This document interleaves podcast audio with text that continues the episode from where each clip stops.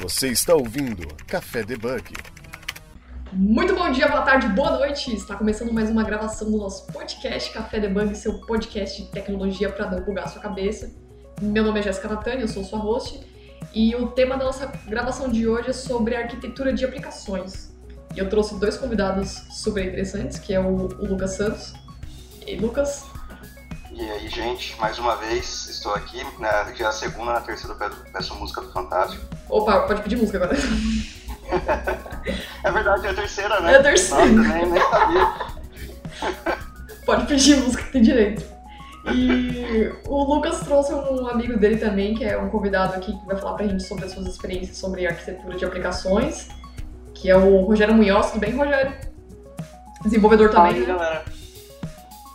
Beleza? Então, eu sou o Rosa, eu sou desenvolvedor, trabalhei com o Lucas há um tempo aí já, é a minha primeira vez aqui, mas tamo aí, bora lá. Primeira vez a gente nunca esquece que eu... Bom, é, pra, quem, pra quem tá escutando essa gravação, não esqueça de dar um- uma estrelinha no, na, na Apple, no iTunes, né? E estamos no SoundCloud, no Spotify, Twitter, qualquer dúvida, sugestão, críticas, críticas construtivas, né? E eu quero que vocês se apresentem aí pra quem tá escutando essa gravação pela primeira vez ou não sabe quem são vocês, né? Como o Lucas já participou de algumas vezes, acho que a galera já tá meio sintonizada, já tá já sabe quem que ele é, mas acho que é legal a gente falar mais um pouquinho aí. Quer se apresentar vocês? Quem começa? Eu começo de novo, já fazer a ordem da Boa. apresentação mesmo. É, bom, gente, meu nome é Lucas Santos, é, eu trabalho na Microsoft, eu sou Cloud Advocate.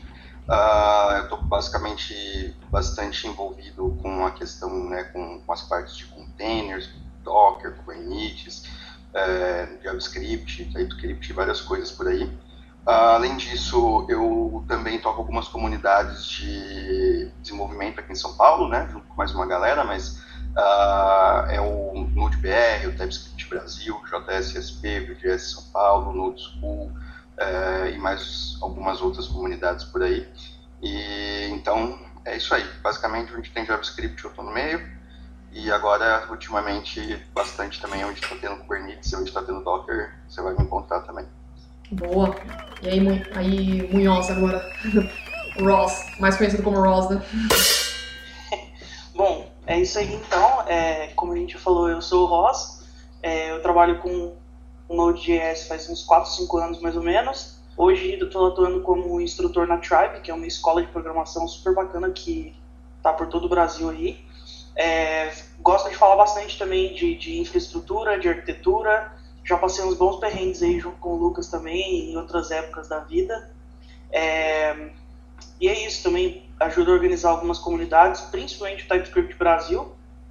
E, e é isso aí. Arquitetura, boas práticas, cloud, é uma coisa, DevOps também um pouquinho, é uma coisa assim que eu gosto de falar bastante, porque a gente sempre se depara com problemas novos, tem uma questão de se pensar dependendo da aplicação que você está fazendo, né? Eu, eu não sei se vocês pensam assim do mesmo jeito também, né? Se vocês têm alguma coisa que vocês são fissurados, mas eu gosto bastante desse assunto, porque dependendo do produto que você estiver desenvolvendo, do software, você tem que ter uma tratativa diferente, né? Vou para cloud, não vou, uso container, não uso, vai ser microser- microserviços ou é, monolítico, né? Vocês já se depararam assim com, com essas questões também? Tipo, faço, não faço, quebrei a cara, pô, volto. Olha, diariamente, viu? Porque principalmente nessa questão de você ter, ter que escolher entre uma arquitetura que é. Acho que é uma a dúvida mais cruel que todo mundo passa sempre, né? É monolítico ou microserviços, né? Então, é, esse é um tipo de coisa que quem está desenvolvendo, principalmente os desenvolvedores si, não tanto o pessoal do DevOps, não tanto é, pessoal de infraestrutura, mas você sempre vai ter que escolher entre ou você vai fazer um monolito ou você vai fazer um microserviço, né? E você vai ter que olhar toda a gama de ferramentas a partir desses, dessas ideias, assim, né? Mas assim, não é só, né, arquitetura de, software não é só relacionado com essas duas, né? Ah, na verdade, a arquitetura de software é um termo muito mais antigo, né? Eu acho que ele data aí de 1960, eu acho que é um, um primeira vez que isso aí foi usado mas ele vem aí do, do termo do campo da ciência da computação, ele vem de várias coisas aí. E é, por incrível que pareça, o, quem desenvolveu né, é, a arquitetura de software hoje é uma das pessoas que é menos lembrada por ter desenvolvido algumas coisas da arquitetura de software, né, que é o, o, o Dijkstra.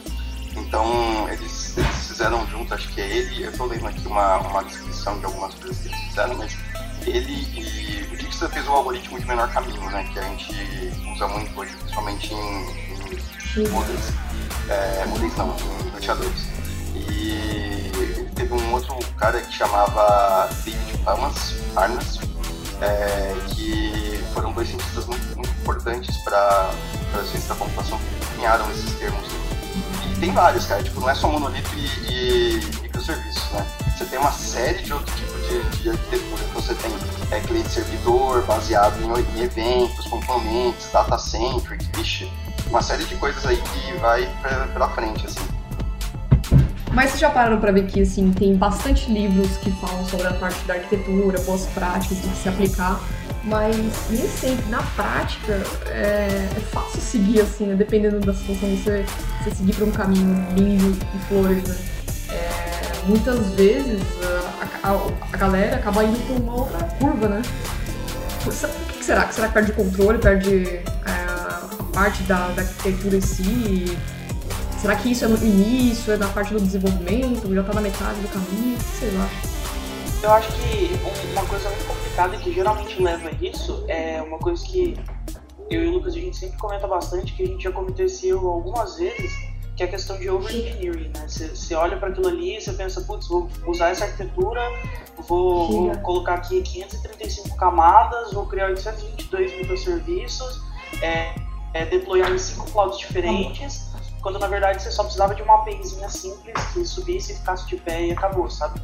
E aí tem vários fatores, né? Você tem, por exemplo, você pode montar uma arquitetura super complicada e daí o time não entende nada do que você fez ali e vai para outro caminho. Ou tipo, tem aqui, você aqui agora essa estrutura gigante e eu preciso fazer um quick fix, né? Um hot fix. E eu não tenho tempo para ficar passando por todo o caminho que a arquitetura exige para fazer isso. Então, é, vamos fazer isso aqui de qualquer jeito mesmo, vamos ligar uma ponta na outra aqui e tá tudo certo, né? Eu acho que isso acontece bastante. Então, uh, vale a pena comentar, né, que nos últimos, acho que três empregos que eu tive, foi, a gente, eu e o Ross trabalhamos juntos, né? Então, uh, dois, né? Dois ou três. Dois. E, e, então a gente já fez muitos microserviços uh, em conjunto que deram vários problemas e deram vários, vários resultados também. Então a gente meio que bateu a cabeça em vários lugares aí. Uh, mas isso é, isso é muito verdade. Eu acho que você criar uma arquitetura, né? Começar do ponto de onde você vai é, escolher uma arquitetura, você tem que pensar não só no que ela vai te trazer de benefício no final para o software, mas uh, o quanto o seu time vai estar tá disposto e conseguindo aceitar essa arquitetura. Então não adianta você chegar lá e criar uma arquitetura super complicada, com 55 camadas, depois a gente vai falar de camadas, mas com um bilhão de camadas o negócio tem que passar por vários lugares, não pode chegar em vários lugares, criar a instância da instância, usar injeção de dependência, não sei o que, lá, e de repente as coisas começam a acontecer de forma meio mágica dentro, a galera não está entendendo nada. Uh, e aí, no final das contas, isso é pior, porque simplesmente você não vai conseguir fazer com que todo mundo, o seu time entenda que essa arquitetura funciona. Entendeu? Ninguém vai ver um valor nisso daí, porque vai demorar tanto tempo para poder desenvolver alguma coisa que simplesmente vai ser inviável para a galera começar a criar.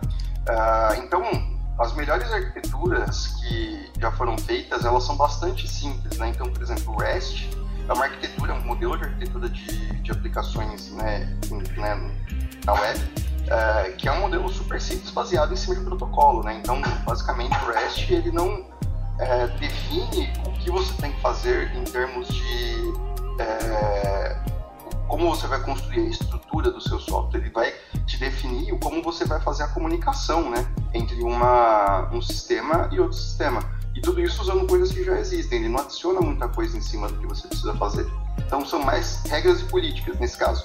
Existem outras arquiteturas que não, que eles é, adicionam realmente uma parte técnica falando como você tem que fazer isso daí. Então, se a gente for pegar hoje em dia, por exemplo, uma API, ela pode usar três arquiteturas diferentes, né? Então, você pode ter uma arquitetura cliente-servidor, que é basicamente é o mais normal, 100% da parada. Uh, em cima de uma arquitetura sempre você tem uma arquitetura que pode ser de microserviços ou não. Em cima da arquitetura de microserviços, você está usando o REST. Então você hum. tem uma sobreposição de arquiteturas, entendeu? Essa parte de camadas também concordo, porque às vezes a gente acaba criando muita camada, tanta camada, que deixa uma coisa simples se tornar uma coisa complexa, né?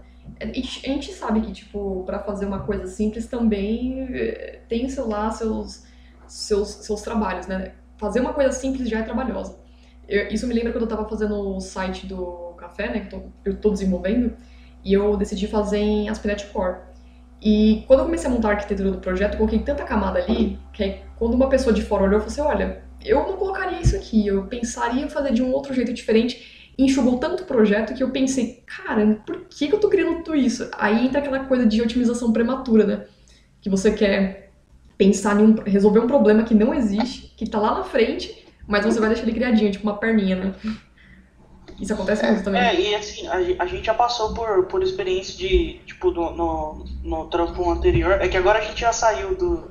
Enfim, a gente não tá trabalhando junto mais, né?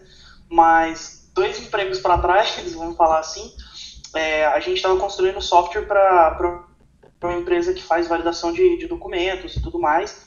E aí tudo tinha que funcionar de forma automática, as coisas tinham que se comunicar, o negócio tinha que ser rastreável e tinha que ser absurdamente escalável e tudo mais. E aí a gente foi lá e criou uma super arquitetura, um negócio super inchado, assim, vários microserviços, vários é, protocolos, pensamos em usar umas tecnologias que nem estão prontas ainda direito e tal. E no final das contas, assim, a gente não, não, não ficou lá para terminar de, de ver o negócio no ar, né? Mas era uma situação que a gente sabia que, tipo assim, putz, desde o começo, é que na verdade também essa já era a segunda arquitetura, né? Já tinha sido construída uma aplicação, ela já estava no ar, rodando mais ou menos lá, e a gente é, chegou lá para construir uma, para começar de novo, né? Começar do zero. E... Oi? Começar do zero e fazer tudo de novo. Isso, exatamente. Então, tipo assim, a gente já tava no momento de construir, tipo, bonitinho, e não só de construir para parar de pé, né? E aí, só que, e, e, ao mesmo tempo teve outros pontos que, tipo, putz, a gente chegou lá e era um negócio que, tipo assim, se der certo, no futuro vai ter que escalar pra caramba. Se der certo, é, vai ter que ser rastreável e ser, né, expansível e tudo mais. Só que não era isso que a gente precisava. E a gente chegou com toda essa ideia de toda essa estrutura e, e essa arquitetura e essa coisa gigantesca e não precisava de nada disso. No final acabou demorando mais para desenvolver, então... dando mais trabalho para dar manutenção do que realmente precisava, né? Então realmente é, às vezes você está criando uma puta estrutura e, tipo, putz, você não precisa disso, não agora, sabe? Talvez você Exato. vai precisar escrever a aplicação sabendo que você vai ter que jogar ela fora depois. Só que o importante é você atender a necessidade daquele momento. É, então, é. nesse caso específico uh, dessa, dessa empresa que a gente trabalhou, uh, uh, o que acontecia é que assim, né, a empresa, ela, como toda startup, eu acho, né, ela começou com desenvolvimento de uma, um, o dono da empresa criou o software e aí ele foi para o mercado, né? Então ele criou o, o, aquele famoso legadão, né? que é uma, um, um, único documento, assim, um único arquivo de 55 megas escrito de ponta a ponta, assim, com 50 mil linhas, né? Era um uhum. código super complicado. A gente nunca nem chegou a ver esse código, porque ele não deixava a gente ver, porque ele, ia falar, ele falava que era é, muito feio para ser mostrado. Mas é, isso era, uma, era um, um, o que tinha lá, estava funcionando. O que ele precisava, o que a empresa precisava, né, era que a gente pudesse estender essa arquitetura com outros módulos e transformar isso numa forma escalável, porque hoje, naquele momento lá ele não estava escalando. E aí quando a gente criou essa arquitetura, né, a gente fez um, um, um brainstorming sobre ela e aí foi falado para a gente que precisava de tudo isso, né? Só que isso era tipo um long shot, assim, sabe? Era um negócio lá na frente.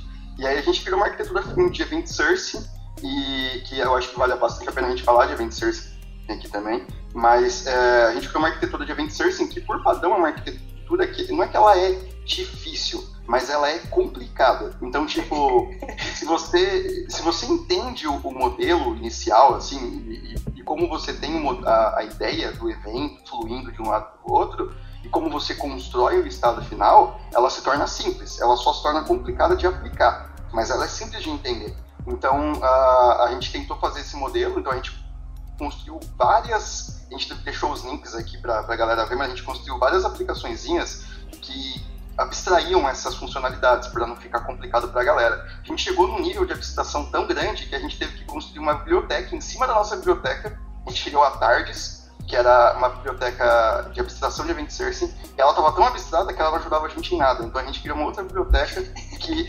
abstraía a Tardes e colocava um, uma, uma camada em cima para que a galera pudesse usar de verdade, tá ligado? Então a, a gente acabou criando as aplicações em cima dessa biblioteca. Funcionou muito bem, na verdade, até funciona, hoje é uma das arquiteturas, é. funciona. É uma das arquiteturas que até hoje a gente já testou com praticamente tudo e ela funciona com um zilhão de coisas. A gente já testou fazendo bot do Telegram, já testamos fazendo bot do Discord, CLI, front-end, back-end, serviço de é, em tempo real, serviço de mensageria. Cara, a gente já testou com um monte de coisa e ela nunca deu pau, assim, ela foi, ela foi muito extensiva, ela nunca falhou. Uh, então a gente meio que adotou ela como nossa filha, assim, e tá evoluindo ela ao longo do tempo. Então tem até o link aí dos templates que a gente usou para usar. A gente chama essa arquitetura de DSP, por causa dos nomes dos domínios, e porque também a gente fez essa arquitetura num dia difícil em São Paulo. Uh, mas uh, foi um negócio bem interessante, cara. Essa é uma das histórias de sucesso mais legais que a gente tem. Sim. É, eu acho que tem que ter a separação em camadas também. Uh, mas a gente não pode, como o Rox falou, né? É, o Rogério falou que a gente não pode também pensar na otimização prematura, né? Tipo, um problema que não aconteceu. Quando surgir esse problema, aí o time vai estar preparado para poder resolver isso aí, né? É, exatamente. A gente, inclusive, quando a gente começou a mexer com event sourcing também, foi para um projeto, é verdade, foi para um outro projeto que era, putz, esse projeto foi muito complexo. Era uma fábrica e, tipo, a, o software que a gente estava escrevendo era web e ele tinha que controlar toda a produção na fábrica, basicamente. Então ele sabia o que tinha que ser produzido, em que máquina que tinha que ser produzido, quando tinha que ser entregue, umas paradas assim. E ele, tipo, imprimia etiqueta naquelas impressoras zebra, sabe? Pra galera colar nos pacotes. Nossa, eu passei tanto tempo fazendo esse negócio de imprimir etiqueta. Mas a gente fez isso tudo com o Event Store, assim, e, tipo, pra essa aplicação fazia todo sentido, porque tinha evento pra tudo quanto é lado e tudo mais, e ficou super complexo também. Só que aí teve várias outras aplicações que a gente chegou depois e tipo, vamos fazer com o Event Source. Daí eu e o Lucas olhamos um pra cara do outro e tipo, não, por que, você quer fazer com o Event Source, sabe? Tipo, não tem porquê. Então, é exatamente isso. Tem muita coisa que é muito vantajosa e que é, tipo assim, putz, sensacional quando você tem necessidade. Mas se você não tem necessidade, aquilo se torna realmente um tiro no pé e um peso muito grande para carregar. Você está ouvindo Café Debug. Uma das coisas que eu acho, assim, que eu acho que eu nem coloquei na pauta também, é que uma das coisas que acabam dando errado, às vezes no, na parte que você está construindo a arquitetura, é quando você começa a ir na onda da, do hype, né? Então surge uma coisa nova que você quer implementar. Eu, eu sempre me questiono, tipo, por que, que eu devo colocar isso? Em, o que, que vai mudar a minha vida? e se é necessário ou não. Então, é, um dos pontos que acaba deixando tipo, sua arquitetura ir para água abaixo e levar mais tempo, mais custo, é, às vezes as pessoas estarem utilizando as coisas muito na onda do hype. Eu confesso porque eu já fui assim, né? Tipo, saía alguma coisa eu já queria usar, tudo, sem saber o porquê e a necessidade de usar aquilo, as vantagens e desvantagens também, né? É, eu vou dar um, eu vou dar uma popular opinion aqui, mas eu quero deixar bem claro que essa é a minha opinião pessoal e não a minha opinião técnica e, e, como é que é e objetiva. Eu acho que a galera segue muito hype com coisas como GraphQL, por exemplo. GraphQL?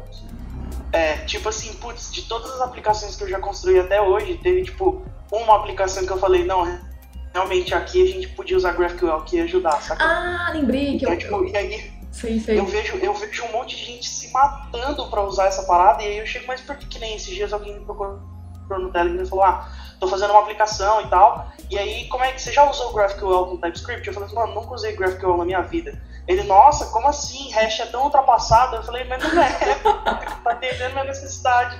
E é muito mais simples. Aí eu peguei e virei pra ele e falei, por que, que você vai usar GraphQL? Por ele falou, é, não sei, acho que eu vou fazer REST mesmo. Então, Sabe, às vezes tipo, não tem justificativa. A galera né? tá sofrendo e por puro hype. É, então, não tem justificativo para quê? Tipo, você me prova que aquilo vai melhorar a minha vida, porque é tipo assim, é difícil você, às vezes, se depara com um arquiteto de software que já tá no desenvolvimento daquela aplicação e você quer colocar uma coisa nova. Aí não é que a pessoa é chata, fala assim, não, não vou pôr porque isso e isso. Não, é porque você precisa provar por que, que vai ter que mudar o rolê todo no meio do caminho porque, e o que, que vai vantagem vai trazer para aquele negócio, para o produto também, né? Então, uma, uma da, isso é, é uma das dos trabalhos mais chatos que uma pessoa pode fazer num. Chatos não assim que, que um trabalho chato, mas ele vai, a pessoa vai ser tratada sempre como a, a, aquela chata que nunca vai é, de acordo com as ideias da galera, né? Porque É, vai, vai chegar uma, uma parada que é, é o famoso uh, hype breaker, né? O cara que ele, ele não vai, a pessoa que não vai é, se render a essas hypes. Então, por exemplo, uh, isso era muito comum na, na época que a gente trabalhava nessa outra empresa, eu e o Rogério, uh, porque o Rogério ele é muito, ele é muito uh, adrenalina, né? Então, quando ele pega uma hype, cara, por exemplo, qual que é a tua hype do momento, Rogério? É, é Minecraft? É, os é eu tô, escrevendo, tô escrevendo um mod de Minecraft, é. Mas eu não tô tão hypado hype aí. assim, não, já, tive mais no hype já. Então, à medida que você vai, que você vai tendo tempo de desenvolvimento, aí para quem é júnior, para quem é, é pleno e tal, quem trabalha há menos tempo, na verdade, não é nem quem é júnior que é pleno, né? É, quem trabalha menos tempo na área de desenvolvimento, ah, você começa a ter essa, esse pico de hype de adrenalina, né? É normal, todo mundo tem quando tem alguma coisa nova, um negócio legal, assim, foi Kubernetes, etc. Mas aí depois que você vai tendo mais tempo de desenvolvimento, você fica falando, putz, eu não vou meter esse negócio aqui num negócio, numa outra aplicação que é crítica, sabe? E aí. Eu ia falar- puta, Exatamente. É, eu, não, eu ia falar justamente isso, que com o tempo você começa a ficar com preguiça. E não é preguiça no sentido ruim, E medo é também, preguiça né? no sentido bom. Do tipo assim, putz, a minha aplicação tá funcionando, tá, tá, tá bem, tá estável. Eu vou realmente trocar toda uma parte da minha stack por esse outro negócio aqui. Beleza, esse outro negócio é muito massa, muito legal. Mas eu não vou refatorar aquilo tudo e correr o risco de ter que ficar dando manutenção numa coisa ruim depois, saca? Exato. E daí quando você começa, tipo assim, ah, vou, vou deixar para usar isso num projeto pessoal, ah, vou deixar isso para usar num projeto interno, ou num projeto menorzinho, saca? Você vai começando a sentir a coisa antes de você sair metendo aquilo lá em tudo. Eu acho É que o Lucas tá falando do- de quando eu queria. Queria porque queria, porque queria usar. Como é que é o nome? Protobus e gRPC, exatamente. Mas eu queria deixar claro aqui, sem iniciar uma discussão e nenhum debate, mas que gRPC fazia todo sentido no, no, no caso lá. Sim, sim. Tanto é que eles mudaram depois, né? É, Mas o que, o que eu acho interessante disso é, na verdade, tipo assim, a gente tem. A pessoa fica meio com preguiça de. Quando você é a pessoa que as pessoas ligam, ou quando ah, você é a pessoa responsável, e isso é o pai da consequentemente, criança, é, alguém fica ligando para você porque dá problema, então você simplesmente quer manter um- as mudanças no mínimo. Exato. Então você quer tentar não mudar as coisas para que você possa dormir tranquilo, entendeu? Mas ah, isso é muito comum assim para quem trabalha em startup, etc. Ah, então assim tem sempre esses pontos a pesar ah, e, as, e as camadas, né? eh, que a gente meio que divergiu bastante do ponto, mas as camadas elas eh, ajudam quando você precisa de abstração. Então, por exemplo, nesse projeto que a gente desenvolveu para essa fábrica, era muito rápido a gente fazer qualquer tipo de alteração. A gente tinha uma SLA, né, um tempo de resposta de 3 minutos. De você, entre chegar, receber o bug, olhar o bug, corrigir o bug. Era, a gente demorou acho que no máximo 5 minutos, que foi o bug mais demorado que a gente conseguiu re- resolver. Caramba. Foi uma arquitetura muito, muito é, enxuta e, e serviu muito bem para aquilo. Então, a gente deve até falar pro, pro cliente que era um, um tempo maior, porque imagina, né, se a gente reciclou assim, cinco minutos de, de tempo de resolução de problema, ia chover problema. Aí, a, o- o- a coisa é que, é, se, se a sua arquitetura foi bem escolhida, eventualmente ela vai se apresentar como uma, uma boa escolha, entendeu? Então, você vai sentir isso na sua pele, vai sentir isso na, na na- no seu trabalho, que foi uma arquitetura bem escolhida. Se ela não foi uma arquitetura bem escolhida, você vai sentir que ela não é uma- arquitetura bem escolhida, porque você vai parecer que está empurrando o negócio para dar certo. Entendeu? Você está se esforçando para que aquilo funcione. E não está só funcionando, entendeu? E outra, uma vez. E, e- Ah, pode falar. desculpa, pode falar, pode falar. Não, é, quer falar que uma vez construída e em pé ela, você não vai refazer tudo de novo, você vai ter que só ajustando e corrigindo aquilo que você poderia ter mudado antes também, né? Sim. Sim, também. Tem uma coisa também que é bem importante, que assim, é, que nem o Lucas falou, o negócio não tá só funcionando e tal, né? E isso é até uma dica, não sei pra galera que de repente tá começando, porque existe muito o, trampo do dev e, tem uma, uma certa diferença do trampo do arquiteto, né? Mas aí pra você que tá pensando em, tipo assim, putz, quero, quero ir mais pra esse lado de arquitetura, de, de design patterns, de escolher tecnologia e tudo mais e tal, tem uma dica bem importante que é assim, meu, se tá funcionando, se, se tá só funcionando, tipo, não mexe, saca? Se você não tá tendo nenhum problema grande assim, não, não vai lá mudar essa coisa, que daí vai ficar mais difícil, entendeu? E, tipo, eu sou muito assim, que nem essa arquitetura mesmo, a gente já, ela já se provou em várias situações, a gente já usou ela em várias maneiras. E vira e mexe, eu falo pro Lucas, oh, eu queria sentar pra reescrever esse trem inteiro, saca? E, tipo, não, mano, por que, que você quer reescrever esse trem inteiro, sabe? Tipo, não precisa, né? E, e eu acho que é uma coisa de, de desenvolver, de, de pessoa desenvolvedora mesmo, querer mudar o tempo inteiro, assim, e querer, tipo, putz, vamos, vamos fazer de novo, vamos, né, querer fazer várias iterações e aprimorar e tal, mas, tipo assim, cara, presta atenção que de repente você não precisa fazer isso, saca? De repente esse negócio tá lá, tá funcionando, tá indo bem, você não tem é. nenhum problema específico, não, talvez não compense tanto mexer. É, tá funcionando, o negócio tá funcionando ali, conforme tá, tá agregando produto para a empresa, negócio para a empresa, rendimento, então acho que não tem por que eles trocarem, gastarem uma grana montando uma arquitetura nova, com ferramentas novas, sendo que aquilo funciona perfeitamente ali. Isso é verdade. Então, então depende é, de caso e caso. É, mas de, a, a, coisa de. É, é, isso a galera fala que é muita coisa de infra, né? Porque quando o pessoal de infraestrutura, geralmente, quando tá funcionando, é, ninguém quer mexer, né?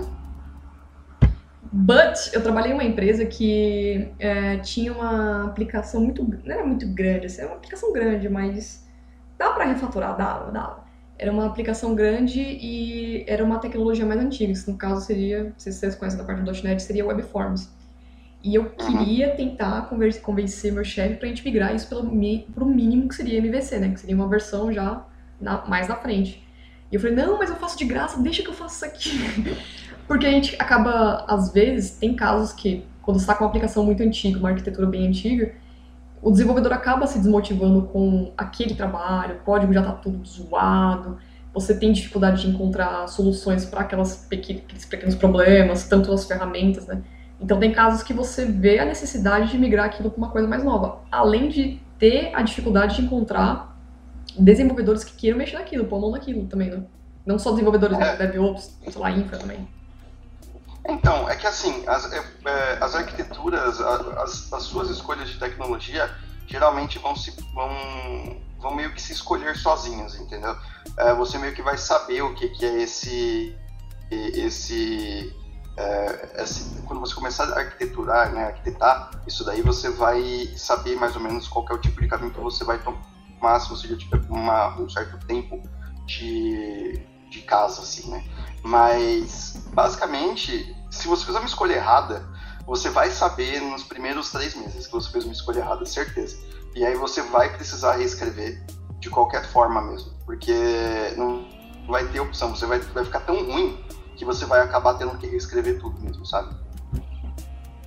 É, e um ponto legal também é, tipo, você fazer, vai estar construindo um software, um produto que seja, tá fazendo uma arquitetura, acho que fazer naquilo que você tá habituado a trabalhar, aquilo que você já tem um pouco mais de domínio. Não adianta eu trabalhar com .NET para criar uma aplicação em Node, sendo que eu não tenho domínio em Node. então eu vou levar mais tempo para entender o funcionamento do Node, como funciona, aplicar, para depois começar a montar o negócio. Né? É, e, e, assim, é aquela questão também de tipo, putz, o Node vai trazer alguma vantagem real para você, é, é sempre tipo custo-benefício, né? Tipo, quanto que isso vai te custar de tempo versus quanto isso vai te salvar de tempo? Será que isso vai te salvar mesmo? Ou será que, tipo assim, ah, daqui a 10 anos que eu vou começar a ver os resultados de usar essa tecnologia nova? Putz, mas aí você vai atrasar o projeto, vai deixar o cliente puto e tudo mais, para daqui a 10 anos ter algum retorno, sabe? Será que compensa e tal? Eu acho que a pergunta é sempre essa, tipo, quanto que eu vou pagar versus quanto que eu vou ganhar. E não falando necessariamente é. em grana, né? É que normalmente. Mas em esforço, tempo. Quem tá desenvolvendo não pensa, tipo, na parte de custo, né? Porque sempre vai ter alguém por trás arcando com aquele projeto, né? Então, se a pessoa tem um ah, pouquinho de sentimento de dono, vai entender que aquilo pode custar caro e vai sair caro pra ela também. Sim. É, mas é, é, é tipo, é isso que eu falei, tipo, às vezes isso. não é nem questão de grana, saca? Às vezes é questão de paz mesmo. Tipo, putz, eu vou fazer um negócio com uma linguagem que eu não conheço, uma tecnologia que eu nunca usei na vida, e vou entregar e vou colocar para rodar. E daí se esse troço quebrar depois, eu é. tenho que dar manutenção nisso. Não faz sentido. E aí, como, o que, que acontece, né? É, eu, eu acho que assim, as pessoas que estão desenvolvendo não tem mesmo que pensar no projeto, entendeu? É, então, meu, no, no, não no projeto, né? No, no, como vai ser no futuro, né? A pessoa tem que pensar no que está desenvolvendo, tem que ser o melhor para aquele momento. Só que aí, esse é o trabalho do arquiteto, né? Pensar em como aquela arquitetura lá é, vai, vai, vai, balancear. balancear no futuro, entendeu? Então acho completamente correto as pessoas é, terem o hype para trazerem coisa nova para dentro, mas é, as próprias arquiteturas que estão em hype, as próprias é, ideias que estão em hype, vão meio que virarem, elas vão aparecer e vão acabar sendo padrão de mercado se elas forem boas, de verdade, entendeu? É, tudo tem seu momento, né? No momento que vai entrar, no momento que. Eu acho sim, isso também. Sim. É importante a gente usar as coisas novas, mas tem que saber meio que equilibrar, né? Tipo, manter os pés no chão, na verdade. É, então, por exemplo, uma arquitetura que ela se provou boa e meio que substituiu é, a outra, outras, uma outra arquitetura foi, por exemplo, uh, o REST. Porque antes do REST, a gente usava SOAP. SOAP. Né? Então, não lembro se você lembra de, de, de como era essa, essa maravilhosa arquitetura, mas uh, você, a gente usava SOAP. E era assim, era muito difícil desenvolver as coisas com SOAP, sabe? porque você tinha aquele XML que metade do XML, metade do seu payload de, de resposta era só header do XML, sabe? Então você tinha uma, uma resposta de 4 mega e dentro daqueles 4 mega só, sei lá, 500k era útil, porque o resto tá tudo tag do, do XML, um monte de coisa de versão e tal. Então era muita, muito, era muito overload, era uma arquitetura muito é, ela tinha o seu propósito, né, que era de fato você poder é, fazer a comunicação entre os dois lados uh, de forma rápida, né? Só que ela era muito complicada, assim, para você aplicar uma comunicação em alguma coisa, demorava dias. E aí veio o REST com uma, uma ideia mais simples, e aí substituiu essa arquitetura, e ela substituiu naturalmente, entendeu? Ela não, não de alguém ficar lá batendo na tecla do negócio. Então, quando é bom o negócio, ele funciona. O Protobuf e, a, e o gRPC, eles estão com uma grande adoção. Eu gosto bastante da ideia do Protobuf, da ideia do gRPC. É, eu acho muito legal, na verdade.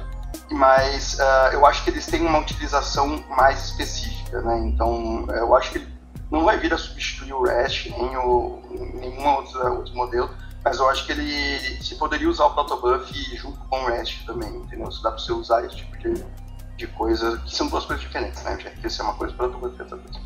É, falando, falando especificamente de, de gRPC, Protobuf, REST e tudo mais, é, já tem acontecido, na verdade, várias empresas estão trocando a comunicação interna entre os microserviços é feita em gRPC e a comunicação externa é feita com REST. É, mas eu acho que não é necessariamente uma competição assim, saca? Vai tipo do que você precisa, é tipo, sei lá, TypeScript versus JavaScript. Eu, eu uso TypeScript, eu amo TypeScript, então tipo, eu não quero codar JavaScript mais, quero codar só com TypeScript. Mas isso, tipo, sou eu e as minhas necessidades e o que eu sinto que é necessário, né? Então, tipo, é aquele negócio, é a famosa frase, putz, isso aí acho que é, tipo, sei lá, o, o conselho universal infalível da vida de, de, tecnologia, que é não existe bala de prata, né? Então, tipo assim, não existe uma tecnologia que você vai colocar em todos os projetos e, putz, essa tecnologia vai funcionar. Né? Tem hora que você precisa dropar aquela tecnologia, por mais foda que ela seja, e colocar outra coisa mais simples no lugar. Você está ouvindo Café Debug. Se a gente está falando de complexidade na hora da arquitetura do sistema, né, de montar, imagina passando isso para uma cloud, né, porque é, a galera fica ainda com o pé atrás, assim, tipo, eu acho que é mais na questão de custo, né, putz, será que eu coloco ou não? E só que se torna mais fácil você deixar na aplicação na, na nuvem, só que a pessoa também tem que saber um pouco gerenciar aquilo, entender, ver como faz, é, as melhores práticas de utilizar também. Vai ser uma aplicação grande, vai ter muita requisição. Então, quando você fala na parte da arquitetura do software que você construiu, você tem que, nesse meio termo, no desenvolvimento também, pensar em como que isso vai ficar na nuvem, né? Para não ter tanto custo também, né? É, daí vem de novo uma questão de planejamento, né? Tipo, putz, onde que eu vou fazer deploy disso? E aí, na verdade, entra o, o DevOps também, né? que a gente costuma falar DevOps e falar que a galera que mexe com infra é DevOps. DevOps, é, exatamente.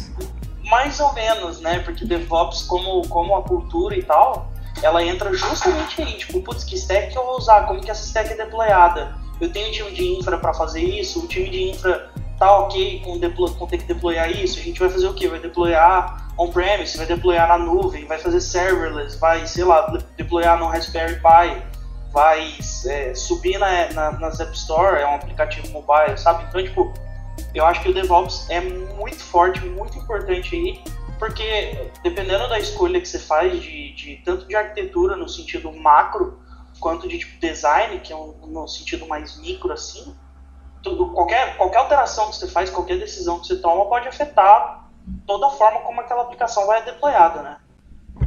Sim, e eu acho bacana o trabalho do DevOps porque imagina se isso ficasse só por conta do desenvolvedor. Tipo, além de pensar no desenvolvimento, pensar nos testes, você vai ter que fazer os testes unitários, pensar na aplicação como um todo, vai ter que pensar nas ferramentas de integração, de, da parte de mensurar o código. É, é muita coisa, meu.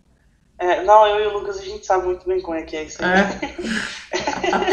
é. Até porque Meu, é quando é você tem uma empresa onde só tem, tipo, quatro desenvolvedores... Ah, e tem casos que não tem como, né? Quem acaba fazendo o é. papel de, de infraestrutura, entendeu? Então, uh, geralmente era eu, mas uh, a gente tem, tipo assim, na, na, quando você está pensando em desenvolver uma arquitetura e pensando em é, o, os desafios de você migrar para uma cloud, né, quais são as, as coisas mais, mais uh, é, né, é, os desafios né, de você migrar para uma arquitetura cloud, ter um, um design pattern em cloud, né? É, inclusive, eu deixei o link aqui de uma docs na Microsoft, inclusive, que é muito bom, que é da, da Azure, falando sobre quais são os design patterns para cloud, no caso específico para Azure, né? Que tem outras documentações para uhum. cada uma das, dos provedores. Uh, mas, basicamente, os desafios que você vai ter, né?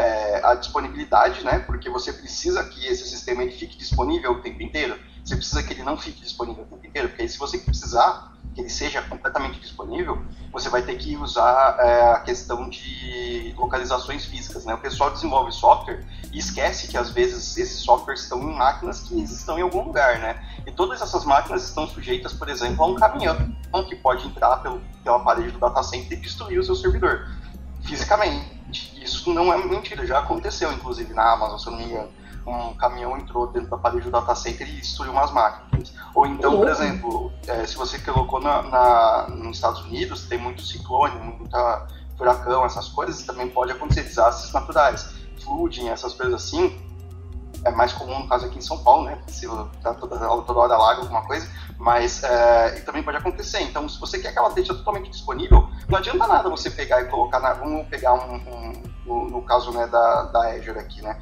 Você coloca no Brasil aqui, no sul do Brasil.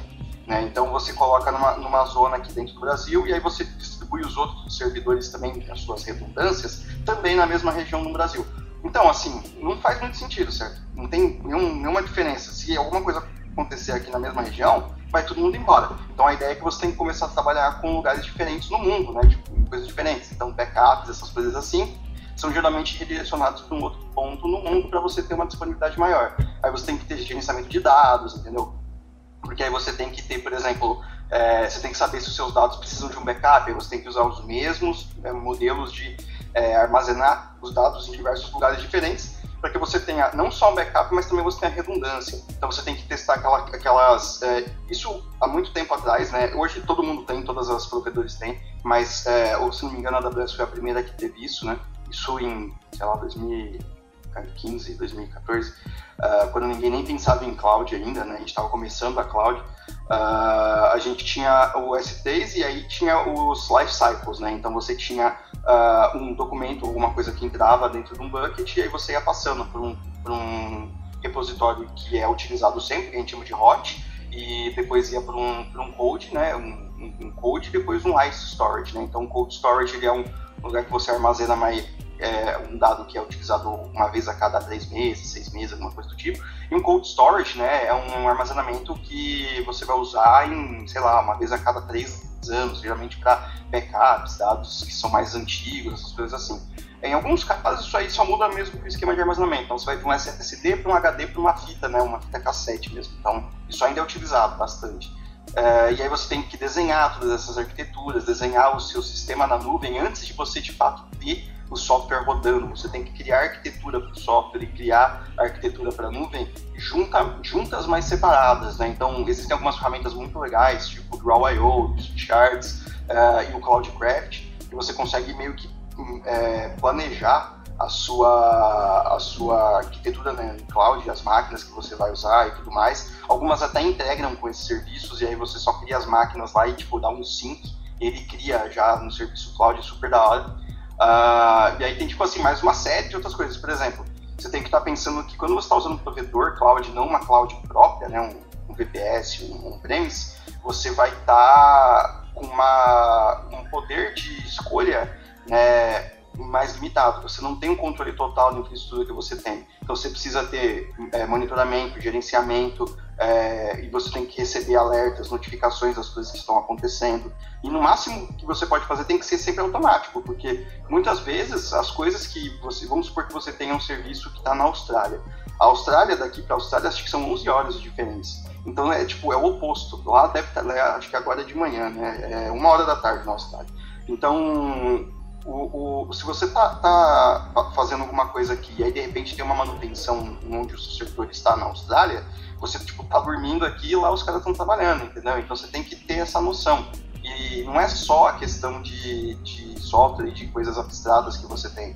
Você tem toda uma questão física também dessas coisas que você também tem que pensar, no caso de infra, né? no caso de software não. Mas no caso de infra mesmo. Agora eu fiquei pensando porque são outras coisas. Nesses que você falou de desastres, desastres naturais, o servidor que eu peguei tá em Nova York. então, é uma coisa a se pensar. Tem a questão de, de espaço, como você falou também, né? Se eu pegasse um servidor um pouco mais perto do Brasil, aí a comunicação seria melhor. a latência, que é menor. Isso, isso. Mas assim, a, a, questão é que isso é mais para infra, né? Sim. É, no caso de, de, de software mesmo, é, acho que o Rogério até pode falar melhor do que eu, mas você tem que pensar em muitas ideias tem que pensar em como, por exemplo, um, um, o, o, clássico problema de quem está migrando para container agora, a partir de uma aplicação VM para container. A galera salva os dados da, da, aplicação dentro da própria aplicação. Então a aplicação ela usa às vezes é, máquinas o disco da instância, o né? disco da instância, ou então tem folders, essas coisas assim. Aí a galera vai lá, pega o código e joga tudo dentro de um, de um Docker e sobe. Aí, nossa, como é fácil migrar para Docker, né? Aí eu vou matar o container aqui, pum, mata todo estado de toda a aplicação, de todo mundo que estava dentro, porque quando você sobe o container de novo, não tem estado, o container é efêmero, entendeu? Hum. Então aí você tem que extrair esse estado, deixar stateless, né? É, é, nossa, isso me dá raiva demais, porque eu já vi tanto isso acontecer. E é um erro muito simples, muito fácil de cometer, né? Porque você está desenvolvendo ali local, você fala, ah, beleza, vou criar uma pastinha aqui e vou salvar essas coisas aqui dentro. E daí, tipo, beleza, você subiu no Docker e daí, filho, você vai salvar onde? Né? É, e uma coisa que eu ia falar também, que o Lucas estava falando já um pouco isso, mas eu acho interessante reforçar que é a questão justamente de você planejar. É, pensar como vai ser sua arquitetura, pensar onde isso vai ser deployado, como vai ser dado manutenção, qual vai ser o fluxo de desenvolvimento.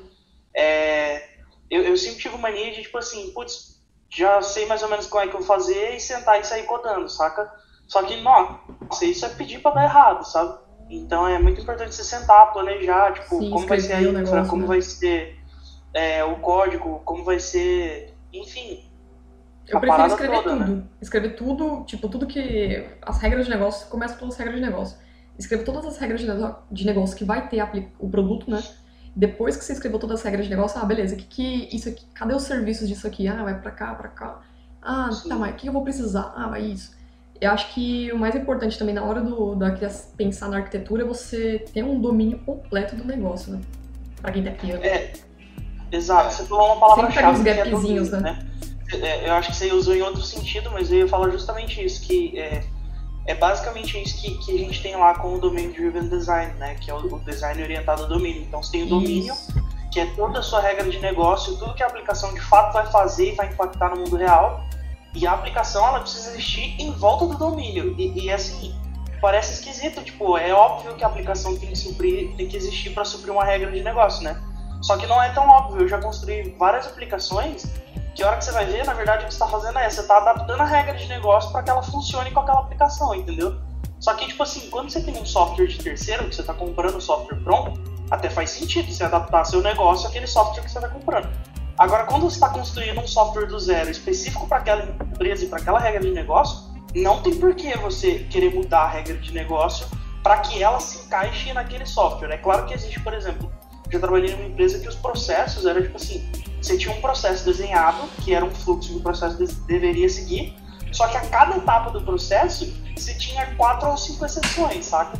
E tipo, putz, como é que você coloca isso num software? Você não coloca, entendeu? Esse negócio fica absurdamente complexo. Daí sim é o caso de você pegar e tipo assim, não, putz, espera lá, a gente precisa repensar esse processo, a gente precisa padronizar as coisas e tudo mais e tal. Mas o, o domínio é extremamente importante. Eu, inclusive, um conselho que eu dou, é o que a gente sempre é, tem feito aí, tem dado muito certo, que é isso. Sempre começa pelo domínio. É, descobre quem são suas entidades, descobre quem são os atores, descobre quem são é, a, quais são as regras e, e, quais são os momentos, saca? Tipo, porque aí uma vez que você conhece o seu domínio e conhece sua regra de negócio, você pode simplesmente escrever código que cumpra aquilo lá que você já escreveu. Sim, eu sou muito a favor dos diagramas também, diagrama de sequência, diagrama de caso de uso para você saber o que, que, você vai fazer, quem que vai Nossa, comunicar com o meu sistema, né? Eu vejo alguém falando disso, é. de diagrama de caso de uso desde a época do ensino técnico. Cara. É, é muito, pelo menos o básico, né? Tipo, o diagrama de caso de uso, de sequência para você fazer a comunicação entre serviços, né? Então, uma das coisas que eu que eu gosto de, de assim, se você está começando agora nessa área e está entrando em alguma empresa, você vai ver diagramas, esse tipo de diagrama em tipo 2% dos casos. Então, assim, é, é, raríssimo você ver isso acontecendo. A galera não faz esses diagramas, apesar de que eu acho que todo mundo deveria também fazer, porque ajuda bastante. Mas eu acho que a, a, o trabalho, se você está falando como, como um arquiteto, né, o trabalho do arquiteto, muitas vezes o pessoal fala, né, putz, ah, o cara é arquiteto, a pessoa é arquiteto, por quê, né? Porque que, né? eu sei mais que não sei o quê. Não é, não é questão de você saber mais ou você saber menos, né? É a quantidade de conhecimento horizontal que uma pessoa tem, não é o conhecimento vertical. O arquiteto é aquela pessoa que ela é, sabe muito sobre alguma coisa e sabe um pouco sobre tudo, né? Então, é, a questão da, da eu tinha um professor meu na faculdade que ele falava que o arquiteto de software ele é comparado ao provador de comidas da, da época do, do rei, né? Porque ele comia todas as comidas antes que qualquer um pudesse comer. E aí, quando você fosse perguntar para ele, ele podia não gostar muito daquela comida que ele comeu, mas ele ia saber te dizer qual era a melhor comida que você estava procurando para aquele momento específico, né? Então, é, ele é, é uma pessoa que ela sabe, ela não precisa de fato saber muito sobre uma tecnologia, ela não precisa dizer exatamente qual que é o, o syscall do, do Linux que acontece quando você aperta a tecla ESC, por exemplo. Então, é uma pessoa que ela conhece todo o ecossistema de desenvolvimento, mas não necessariamente ela precisa ser um desenvolvedor. Ela pode ser um pesquisador, ela pode ser uma série de outras coisas, mas ela não precisa de fato ser um desenvolvedor para ser um arquiteto. Embora você, é, na minha opinião, todo arquiteto tem que ser um desenvolvedor, assim como para mim qualquer jogador, é, treinador de futebol tem que ter sido jogador em algum momento, mas é, você precisa para poder ter essa experiência, né, do desenvolvimento, mais como funciona essas coisas. É, exatamente, mas... exatamente isso que eu ia falar, desculpa te cortar, mas só para complementar que é, eu concordo porque acontece muito de tipo, putz, você encontra arquiteto, você vai lá e escolhe uma tecnologia e aí chega lá no dia a dia, é horrível de usar aquela tecnologia, que é o caso do, do, do Protobuf, por exemplo, do, do gRPC. Eu falei, putz, isso aqui faz todo sentido, vamos usar. E daí, se eu não tivesse ido atrás de realmente fazer um serviço que usasse gRPC, eu não ia ter ter, ter, percebido que é um saco fazer isso com TypeScript. Tipo, o suporte é bem ruim. Né? Então, concordo com o Lucas. Eu acho muito importante que todo arquiteto tenha tido experiência de desenvolvedor. Sim, totalmente. Uh, mas também não, a galera existe sempre aquele, aquele é, aquela treta, né, entre os arquitetos e os desenvolvedores, porque é, um quer uma coisa, outra pessoa quer outra coisa e ninguém se bate e, e não, não, fica esse, esse, essa comunicação muito fluida. Então, assim, ouçam mais os, os, arquitetos também, assim como os arquitetos também ouçam mais os desenvolvedores, porque uh, os desenvolvedores são quem estão na linha de frente, então provavelmente é, eles vão saber, né, eles ou elas vão saber quais são as principais tecnologias, as coisas mais fáceis de se utilizar e quais são as mais complicadas de se utilizar. E você, né, como arquiteto ou como é, o líder do projeto, tem que pesar os, os prós e os contras, geralmente. Então essa é a ideia, né? Mas não deveria ter essa treta de desenvolvedor arquiteto, pelo menos eu nunca vi, né? Mas se você for ver, o arquiteto, ele se. O desenvolvedor, ele não vai ser desenvolvedor por resto da vida, a não ser que ele queira também, né? Ou desenvolvedora. É, ele ou ela pode ser gestor de projetos, ou pode ser arquitetos, né? Então, o arquiteto nada mais é que a vivência do desenvolvedor durante muito tempo, que tem mais experiência e ele conhece, né? Então, ele já conhece, já passou por algumas falhas e outras coisas, né? É, eventualmente, uh, uh, isso é uma, uma coisa triste, né, para todo desenvolvedor, porque todo desenvolvedor não quer deixar de ser desenvolvedor, né? Mas, eventualmente, quanto mais tempo você passa desenvolvendo, menos tempo você vai passar desenvolvendo, né? Então, uh, você vai... É, é o ciclo natural da vida, você começar desenvolvendo, então você vai codar muito, muito nos seus primeiros, sei lá, três anos de desenvolvimento, e aí, a partir de um. Vai ter um turning point, vai ter um momento na sua vida que você vai começar a dar suporte para as outras pessoas e arquitetar soluções. Nesse momento, você vai ter que decidir se você quer seguir por uma carreira de gestor, né? Aí é onde a, divisão, né? Daquele Y. Você tem que decidir se você vai querer trabalhar com uma, uma carreira voltada para gerência, né? Desenvolvimento de pessoas, então gerente de TI, coordenador o arquiteto, de TI. O arquiteto, né? É, o arquiteto eu diria que é uma, uma, um lado mais técnico, porque ele não precisa. Você pode ter um arquiteto e um gerente. Geralmente o gerente está acima, né? Ele é a pessoa que gera o time. O arquiteto, é, desculpa, o gerente gera os arquitetos. Os arquitetos não é que eles gerem o time, eles dão um, um norte para o time. É que, na verdade, também você tem, é, você tem uma questão de que, tipo assim, o, o arquiteto ele tá mais ele tá mais lá para cuidar do código e da, da, parte técnica mesmo da coisa, né? E você tem é, tech lead ou mesmo gestor, pessoas gestoras para cuidar do time em si. E aí é óbvio que essa pessoa pode ser uma pessoa técnica também, mas geralmente arquiteto fica, tipo assim, cuida mais do código, né? Justamente. Então acho é. que é, essa a ideia, né? De, tipo, você Isso já dá uma outra gravação, hein? Dá uma arquiteto, tipos de, arqu... de arquiteto, né? É, daria um outro podcast completamente. Assim, acho que cada tópico que a gente falar aqui hoje dá um, um outro podcast, assim, sabe? É muita coisa. Total. É, é que, sei lá, é que tem, existem perfis de profissional diferentes também, né? Porque você tem pessoas que, que, que são mais capacitadas para lidar com outras pessoas, você tem pessoas que têm mais facilidade para trabalhar com o lado técnico, você tem pessoas que juntam os dois, e você tem um tech lead que ao mesmo tempo que está ali é, ajudando a galera com a arquitetura, também está lá é, cuidando do bem-estar do time, e aí você de repente tem uma pessoa que consegue gerir o projeto e ser arquiteta e ser tudo ao mesmo tempo, né? Então, eu acho que vai bastante do. Acho que duas coisas, na verdade, vai bastante do perfil do profissional e, e do tamanho do time, né? Porque tem time que, pô, você não tem esse, desse tanto de gente. Você tem uma pessoa lá que vai gerir o time, e daí um dia alguém pergunta pra ele, pra essa pessoa, e daí, como é que a gente vai fazer isso aqui? Daí essa pessoa tem que correr atrás, se virar pra fazer. Sim, é a maior responsa, né? Mas...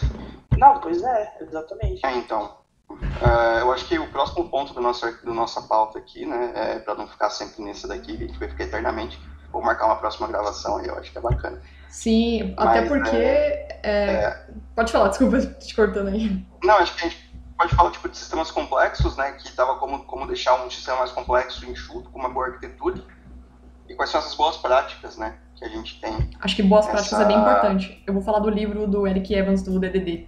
Isso, é, aquele livro é muito bom.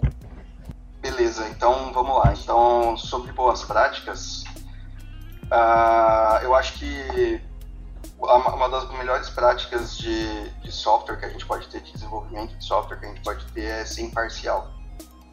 Então, ah, sim, sim, isso é. Se desenvolver, é meio que fugir do, do da, dessa, dessa fugir do hype, né? Mas você tem que ser imparcial com todas as opiniões, porque você precisa colocar é, que, o que é bom, o que é ruim, mesmo que você goste muito de uma arquitetura, né? Mesmo de uma, de uma tecnologia, de uma Isso é. arquitetura. É. Assim. Bom, gente, a gente falou praticamente, praticamente não, falou tudo que estava aqui na pauta, né? Sobre a parte da arquitetura de aplicações. Isso aqui, essa conversa dá até amanhã, né? Se a gente for deixar assim, que é bastante assunto. E a gente pontuou bem tudo que a galera tá falando. Claro, é, para quem para vocês que estão ouvindo e que está desenvolvendo uma arquitetura, não necessariamente você precisa pensar em tudo isso que a gente falou como uma coisa complexa. Se o seu sistema, a sua aplicação for apenas um CRUD ou uma coisa bem simples, bem pequena, então, claro que você vai deixar mais enxuto, né? não precisa deixar tão complexo, tão ter camadas, etc e tal. E é, assim, uma coisa que eu gosto de falar é que assim, cara, você não precisa, monolito, por exemplo, não é uma coisa ruim. Você não precisa falar, vou fazer em monolito e a galera tem que te olhar estranho, te cortar da festa, sabe? Você pode, pode fazer monolito, inclusive você deve. No início, eu acho que você deve Sim. fazer monolito. Ele É. é rápido. Entendeu? É que aquela coisa, né? Não é só porque o Netflix usa microservice que todo mundo vai ter que utilizar também, né? Isso já deu várias tretas, várias discussões, assim. Nossa, isso é. é o, acho que é o ponto principal, mano. Porque, por exemplo, você tem o Facebook, né? O Facebook ele criou o GraphQL porque E eles têm uma estrutura que você pode usar um grafo para representar a sua, os seus dados, basicamente, né? Se você já chegou a usar a API de Graph do Facebook, que é aquela API a principal deles, né, a única API que eles têm, você já deve ter visto que é super complicado você entender como é que eles retornam. Porque tem um negócio que chama Node, aí outro que chama Edge, aí você não tem uma noção exatamente do que está acontecendo ali. Porque eles estão tentando representar uma estrutura de grafo em um modelo JSON. Ah, então é muito complicado você ver assim exatamente tudo o que está o que tá acontecendo e, e outra, né? Ah, a gente nem falou isso na, na hora que a gente começou a falar de, de, de arquiteturas, mas documentar o que você está fazendo é tipo muito mais importante do que de fato você fazer o que você fez. Então você começa com a documentação e, e faz o seu, a sua arquitetura em cima dessa documentação, porque senão o que, que acontece? Você cria uma puta arquitetura, uma puta, um puta sistema e aí você não sabe mais como você fez aquele sistema. Então você não vai conseguir entender mais como funciona. Né? Então Sim, é importante nada. documentar mesmo. É, eu acho que eu acho que uma dica uma dica bem interessante, bem importante para quem tá, tá tá começando a ir para esse lado de arquitetura e tá começando a, a montar a sua própria arquitetura e tal. É uma questão bem importante que assim, cara, começa por outro lugar, começa por outra arquitetura, sabe? Pega o que alguém já fez e vai usar. E aí vai ver se você acha alguma coisa que, putz, não gostei disso aqui, não gostei daquilo outro, dá pra melhorar isso, isso e aquilo. Que se enquadra no seu negócio, né? Sim, porque fazendo isso, o que, que você faz? Você está partindo de padrões e de, de, de estratégias que já foram testadas em produção, que já foram consolidadas e que funcionam bem para pelo menos algum caso, que é o caso daquela pessoa de quem você está né, é, é, é, se inspirando ali para fazer sua arquitetura, ou está se baseando na sua arquitetura. De repente você percebe que você não precisa mudar nada ali, que aquela arquitetura está perfeita para você e você segue assim. E uma coisa que eu queria reforçar bastante, até acho que a gente, é, spoiler aí, né, vai ter um, deve ter um episódio sobre é, design patterns, né? Opa! Mas, mas a, a- importância dos padrões de projeto é gigantesca. E aí falo, e aí eu falo isso porque a arquitetura também é um padrão que você vai seguir no projeto, né? Então, é, isso é extremamente importante. Eu e o Lucas a gente tem uma história muito engraçada porque é, eu não sei o que aconteceu, mas a gente é, é, pensa muito igual. E aí tipo, tem várias coisas que a gente fala que, tipo, putz, a gente lê a mente um do outro assim. Aí eu lembro que teve uma vez que a gente precisava desenvolver dois microserviços e eles tinham que se comunicar. E aí a gente conhecia o domínio, e aí, voltando também na importância de conhecer o domínio e de ter um domínio bem definidinho. Mas a gente sabia qual era o domínio da aplicação, e aí tipo, eu sabia qual parte da, da- desse domínio o microserviço dele cuidava e qual parte do domínio o meu microserviço cuidava. E a gente sentou separado, não, não, não combinamos nada, a gente só conhecia o domínio. Sentou cada um no seu computador, eu escrevi o microserviço que eu tinha que escrever e ele escreveu o microserviço dele. E o meu microserviço dependia do dele. E aí é, a gente escreveu sem conversar nem nada e tal. E eu, tipo assim, putz, escrevi o código para fazer a chamada pro microserviço dele, imaginando mais ou menos como ele ia fazer. E aí ele terminou, a hora que ele terminou, eu subi o microserviço dele na minha máquina, peguei o endereço, joguei na, na minha aplicação e bati na rota. E aí, tipo, funcionou. Ela chamou o microserviço dele, dele e leu a resposta e funcionou, sem a gente, tipo, combinar nada, saca? Sem definir como é que ia ser as rotas, quais iam, o que, que, que, que ia enviar, o que, que ia receber de volta, simplesmente funcionou. Mas isso por quê? Porque a gente, a, a gente usa essa arquitetura que a gente con- construiu junto e a gente é muito chato com, com, com padrões que a gente adota. Então, tipo assim, hash, por exemplo, eu, eu, eu, eu, sei- eu sei que eu pego muito no pé, mas eu já vi o Lucas, a gente, a gente já teve, tipo, putz, discussão de meia hora, 40 minutos para decidir como a gente ia colocar é, uma rota, um endpoint porque a gente não queria colocar, tipo, um, um verbo no endpoint. Tipo, ah, sei lá, create, por exemplo. Não, não, não existe barra create em REST, né? Então, assim, esses padrões de projeto podem levar a situações como essa, sabe? É claro que isso aí foi, tipo, uma vez que isso aconteceu e tal. Mas a gente sabe que aconteceu por conta desses padrões. A gente conhece o nosso padrão de nomenclatura de endpoints, conhece nosso padrão de nomenclatura de, de propriedades e campos, conhece o nosso padrão de, de, de autenticação e de comunicação e conhece muito, conhecia muito bem o domínio. Então, quando você tem esses padrões dentro do projeto, a coisa flui muito mais rápido. Você precisa comunicar muito menos coisas, você precisa falar muito menos coisas para que as coisas possam acontecer, sabe? Esse, esse dia foi louco. Foi bem interessante. é, Uh, acho que a gente a única coisa que a gente só falou era como a gente estava usando ah nem isso né porque uh, a gente tinha a gente estava usando TypeScript e a gente fez os tipos de retorno de cada uma das APIs aí a gente só mandou os tipos um pro outro né ou acho que a gente deixou num diretório é, shared lá uma biblioteca é, e aí a gente só importava a parada e falou o nome da classe lá. E aí, tipo, nem, a gente nem tava no mesmo lugar, cara, quando a gente foi codar isso aí. Foi, mas foi um negócio super engraçado, assim, porque é, isso, assim, comigo é a primeira vez que acontece. Faz nove anos que eu tenho Então, tipo, isso nunca aconteceu comigo em nenhum momento, assim, sabe? Tipo, você pode precisar nunca falar com uma pessoa e aí, de repente, você simplesmente jogar o serviço no ar e aí funciona, sabe? É, Mas... tipo, eu subi, eu subi assim, vamos ver onde dá erro pra eu poder arrumar, né? Sim. E aí a, a, a parada é que é, a galera meio que tá preparada para esse, esse modelo, né? Tipo, você vai subir, ver o que, que vai dar erro e vai consertar os erros, né? Mas uh, depois eu descobri que empresas muito grandes, né? Sei lá, uma Microsoft, uma Apple, uma Google, isso na verdade é bem comum. É, que a galera não consegue se conversar por causa de time zone, por causa de outras coisas assim. A galera, ela, eles têm muito, muito, muita documentação então é tudo muito bem testado, muito colocado.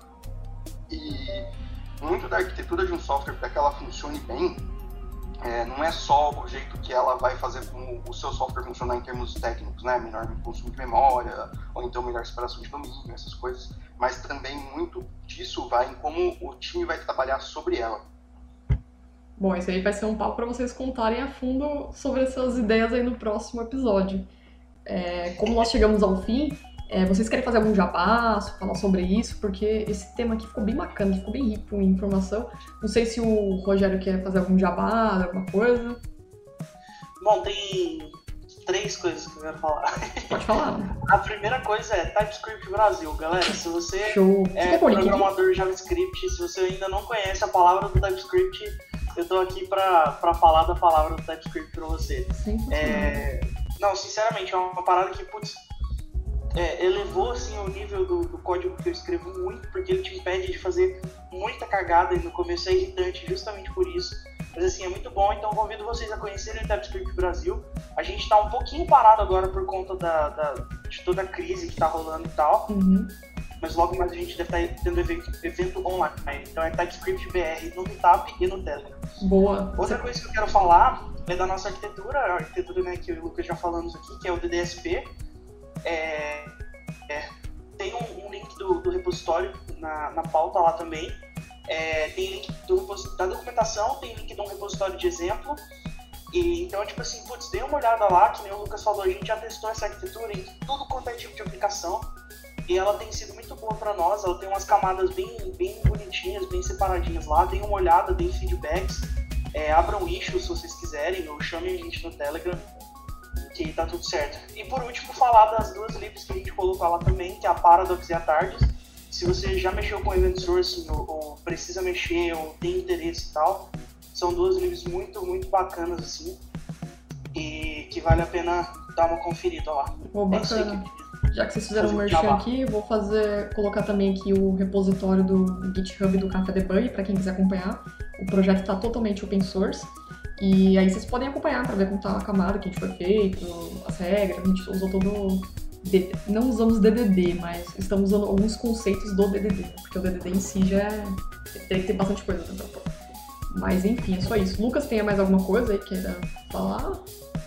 Ah, eu acho que não. Já eu ia fazer os, os merchants dos mesmos repositórios, mas uh, eu tenho, além desse repositório, eu, eu, fiz um repositório, deve estar aí também na, na pauta. Eu Sim, fiz um tá repositório sobre o BDSP, que é um, uma arquitetura de back-end, né? Pra, uhum. é, usando essa arquitetura BDSP. Uh, ah, e eu fiz também, pra, tô fazendo de front-end. Então, quem quiser dar, dar é, ideia, essa, essa arquitetura, tá, gente, não está pronta, ela nunca vai estar pronta. Então, se vocês tiverem alguma ideia, podem, podem dar essa ideia pra gente, criar PRs, está totalmente aberto lá, é, issues e tal. Uh, lembrando que a Tardes e a Paradox são é, bibliotecas exclusivas para Event Source, então não adianta você tentar usar elas de uma forma diferente, porque aí não vai funcionar mesmo mas é, tem outras paradas legais. Então, por exemplo, se você a Paradox ela tem suporte para MongoDB, então ela tem um driver para MongoDB, mas se você está usando outros bancos, pode ir lá criar o seu, seu repositório de banco também, de outros bancos, aceita, aceita várias coisas, tem um modelinho lá. Está bem documentado, a gente documentou muito, porque a gente precisou da empresa, né? A ah, Paradox tem até louco, cara. É verdade. Não é comum. É, a, Aí, que mais que tem? Ah, eu vou deixar aqui também. É, tem o Expresso, que basicamente não é, não é uma arquitetura, ele é um repositório que a gente usa muito porque ele é muita funcionalidade da, do Express, você é desenvolvedor Node usa Express. Uh, então ele já tem validador, é, existe uma série de coisas. Uh, e outra coisa que eu ia falar, eu vou deixar aqui também uh, um repositório que eu fiz há um tempo atrás para Cloud Functions né, de para fazer serverless, é, que você pode usar como um template também. Então você pode ir lá com ele como se fosse um template. É bem da hora. Que é um outro, uma outra arquitetura, né? Arquitetura serverless, eu acho que vale só ela sozinha um podcast. Um podcast, aham. É um outro assunto bacana pra falar também. Isso aí. Gente, é Lucas, Rogério, muito obrigada por ter participado. É, a gravação ficou muito bacana.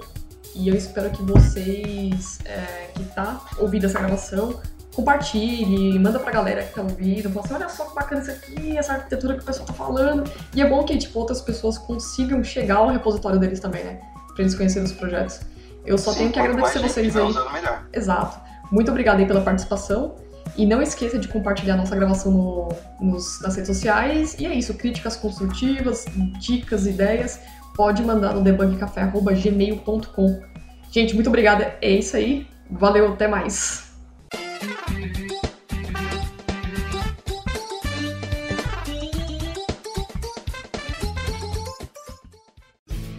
Este programa foi editado por Café Debug.